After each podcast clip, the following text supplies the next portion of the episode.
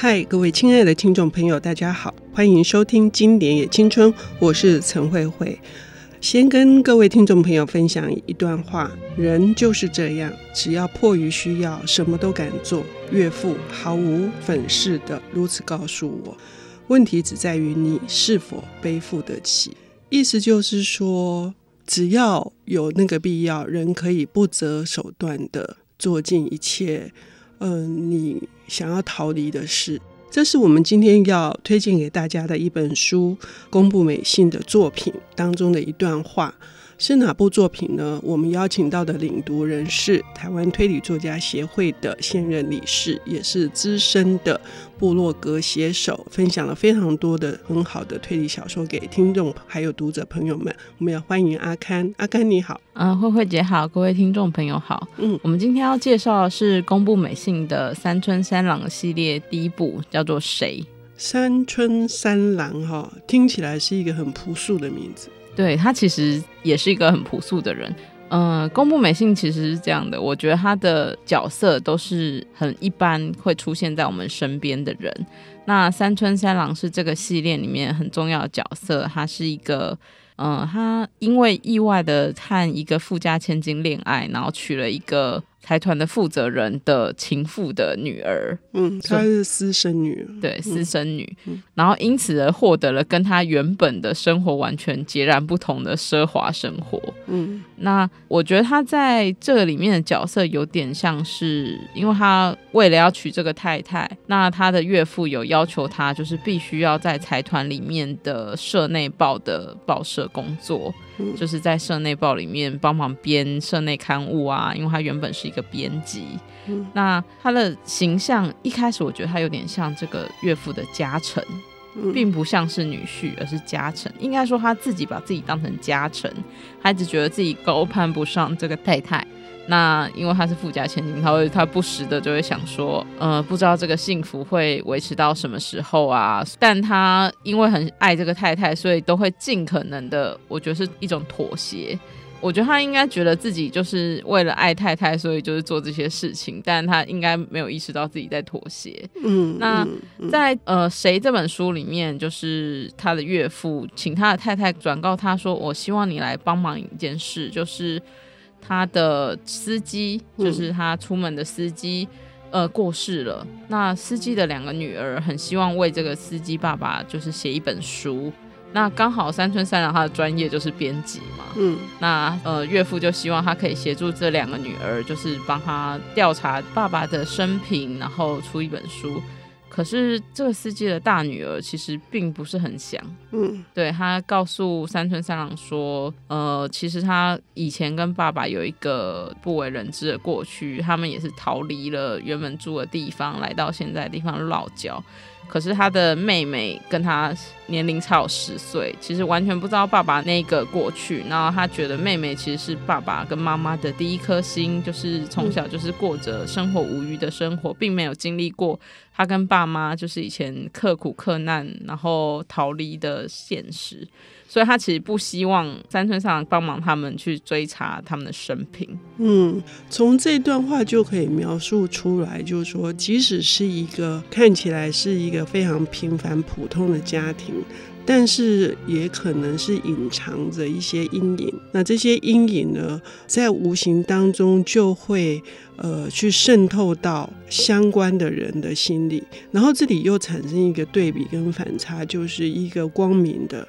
呃，充满了这个，甚至是很任性的去要求他理所当然应该要拥有的。他想要帮爸爸写书，可是姐姐却是有多所的迟疑，然后甚至非常害怕、恐惧那些过去被挖出来了。对，我觉得这两个姐妹的对比真的蛮有趣的，因为。嗯她姐姐是一个非常谨慎，然后凡事想太多的人，嗯，然后妹妹就是一个我想到什么我就要去做的。这其实，在一般的姐妹，我觉得也还算蛮常见，只是她们的年龄差就是差的更多。我觉得面对的教育啊、思想啊，还有就是平常待人处事的方式，就是会蛮大的差距的。因为姐姐总是觉得妹妹拥有爸妈无限的爱，嗯，但是妹妹总是觉得爸妈好像比较依赖姐姐，嗯。那我觉得他们内心的情感情绪的转折，其实是这个系列一个很重要的角色。嗯、因为呃，山村上郎系列第二本叫做《无名毒》。嗯当然，我觉得无名毒其实算是一个对我来说，这其实就是一个无名毒系列，因为书中有讲，就是人与人之间就是会有一种无名的毒素，像是你们的纠纷啊，你们对彼此的憎恨、喜恶，都会像毒素一样慢慢的渗透到人与人之间的关系。直到我看到后面几本以后，我觉得这真是一个贯穿整个系列的。一个就是人与人之间就是会有这种毒素，嗯，也就是说，宫部美幸透过呃一个金多财团的一突然飞上凤凰的这个女婿，呃，来扮演就是本来只是一个要编书的角色，可是却因此去深入到他们的家庭，然后深入到其实这个司机尾田他并不是。单纯的一个自行车的交通事故，对，他其实是在尾田，他去呃，就姐妹来说，他去兜风的时候，就是意外遇到事故，所以他们就去查。但这桩事故我觉得有点特别的是，其实周围的人大概知道可能是谁犯的。嗯，书里面后面有提到说，警察也知道。对于嗯、呃、这对姐妹来说，为什么警察一直没有做进一步的调查呢？嗯，其实这有点牵涉到社会氛围，就是那个呃嫌犯其实呃可能揭露了以后，会对于他有什么不良的影响？因为他其实真的不是一个什么凶杀案，他就是一个自行车事故。一般人如果不小心撞到人呢、啊？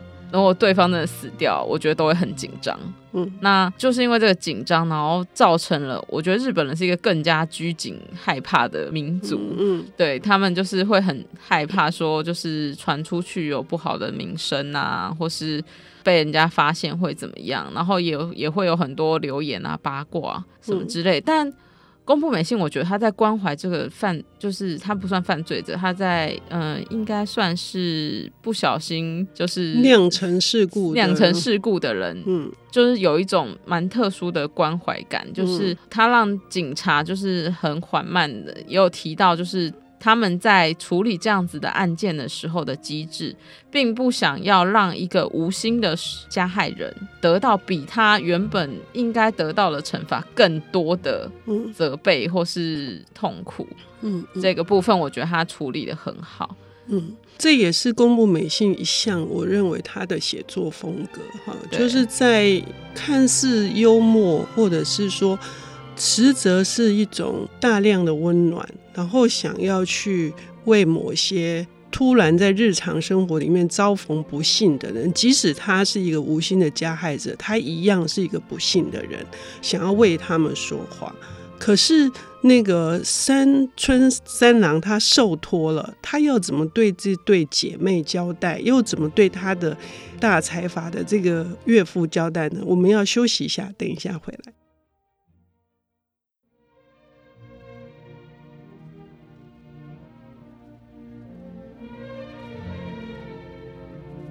欢迎回到《经典也青春》，我是陈慧慧。我们邀请到的领读人是呃现任台湾推理作家协会的理事，同时他也书写非常多的推理小说的书评的部落格阿堪。阿堪为我们带来的是应该是日本的国民作家，而且也女亲章之称哈，社会派小说的这个大咖宫部美幸，他的山村三郎系列的第一部首部作谁？呃，大家好，呃，我们刚刚有聊到，就是宫部美幸，其实她是一个，就是不仅会关怀被害者，也是一个会关怀加害者的人。那在这里面，她有一对姐妹，就是因为她的爸爸过世，就是被人骑车，然后不小心车祸意外过世嘛。那他们两个就是找了山村三郎，希望他为爸爸写出生平。其实他们。想要出这本书的原因，一开始只是他们想要透过，如果这本书有卖的话，然后凶手他知道他们撞到的不是一个无名小卒，其实是一个有名有姓、有血有肉的人，然后希望他因此可以自首。嗯，原本的动机其实是这样，所以山村长就去搜寻了关于这个父亲的生平，像是他以前在玩具公司的经历。然后以及为什么大女儿聪美一直不希望他们去追溯这这段过程，可是三村上郎觉得，嗯，他其实是应该只是这个大女儿一个阴影，嗯、也许查出来对他来说会比较好。嗯，我觉得他是蛮多管闲事的一个类型啊。嗯嗯，他是希望聪美可以因为这件事情能够不要影响他的婚事，因为聪美的这种谨慎的个性。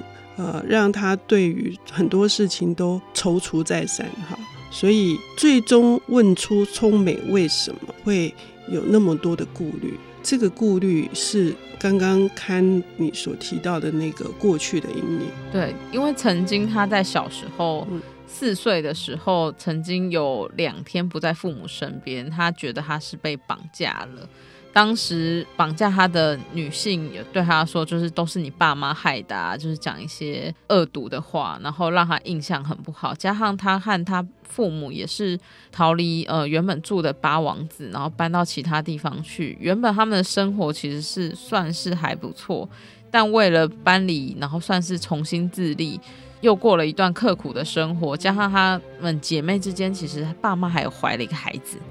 那因为生活实在太困苦了，没有办法生生下这个孩子，所以应该是拿掉了。直到他们后来生活渐渐的有了起色，那他后来当了司机以后，嗯、呃，生活就是比较无语的时候，后来才生了梨子这个妹妹。就是，所以他们相隔了十岁，差了很多。他一直觉得他的妹妹就是为什么都不仔细想很多事情，嗯，就是为什么不会觉得这样会造成别人的困扰。嗯、但他的妹妹就会觉得说，姐姐为什么要一直想东想西想太多？然后其实根本没什么。嗯，可是这里面，呃，山村三郎在渐渐的深入他们的家庭关系之后。不但去挖掘出了那个绑架的真相，可是我觉得宫部美幸处理的最厉害的地方是，我在破口刚开始的时候讲的那段话，就是人其实迫于需要会做出你可能自己想象不到的事情。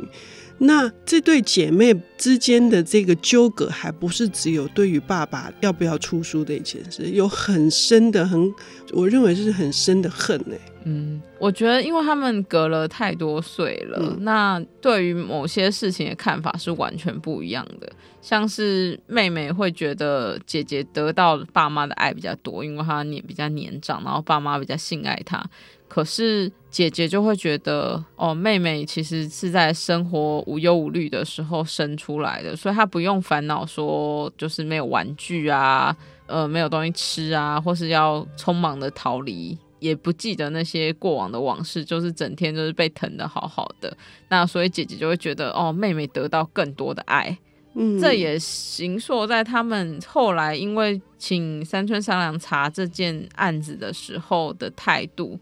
姐姐直到她和她的男朋友见面的时候，才露出了比较恩爱的笑容。就是三村上里面有提到说，她很少看到就是这么适合笑容，但却又这么少笑容的人。而且在见面以后，她才也隐约的发现到，就是姐姐聪美跟她的男朋友还有妹妹之间关系，好像不是她原本想那样。嗯，对，我们当然没有办法破梗哈，因为要让。听众朋友，呃，能够去读，重点还在于刊所提到的这个，因为成长的阶段不同，受到的抚育的方式的不同，而渗透在这对姐妹内心里面的那些毒。终于在他们成长之后，因为父亲过世，然后全部都，嗯、我觉得是蔓延，嗯，蔓延出来了。那这种蔓延导致后面的结果，宫部美信写的令人非常的震惊的。我觉得是他厉害的地方是这么平凡的一个事件，他却让人家觉得好像那个毒素也要渗透过来了。对，其实我里面有一个比较震惊的点，就是一开始三村三郎有一件非常不重要的小事，就是他手机坏了。嗯，因为他手机坏了，所以他的太太蔡穗子帮他买了一只新的手机。所以后面你可能觉得这是一个日常小事，嗯、我们平常也是会手机坏掉啊，然后手机铃声响起啊。但后面就是呃，有提到他爸爸喜欢某个歌，然后聪美喜欢某个歌，嗯，然后梨子喜欢某个歌，他们设定了手机铃声某个声音，然后再透过这些细节里面铺陈出后面三村三郎发现的这对姐妹的秘密，嗯，是一个非常微小微小的细节，就是你真的就是只是觉得，哦，他只是手机坏掉，手表坏掉啦，东西坏掉了，不会想到说其实他后面会产生一个很重要的作用。嗯，那等于是姐妹两个人之间的这个毒素的大爆炸，哈，那个场面非常的惨烈。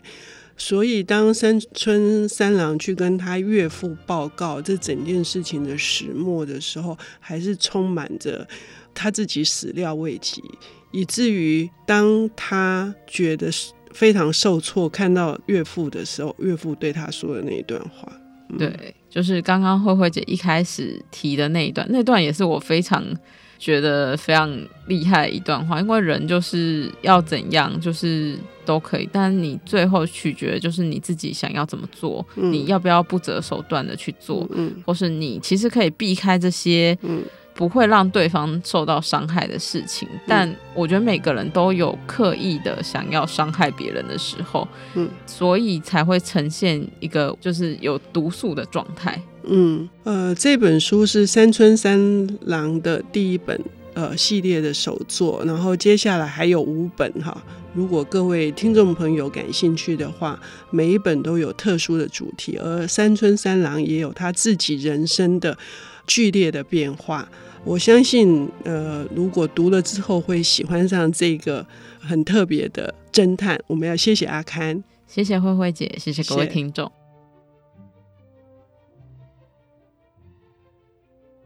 本节目由 IC 之音与瑞木读墨电子书联合制播，经典也青春与您分享跨越时空的智慧饗宴。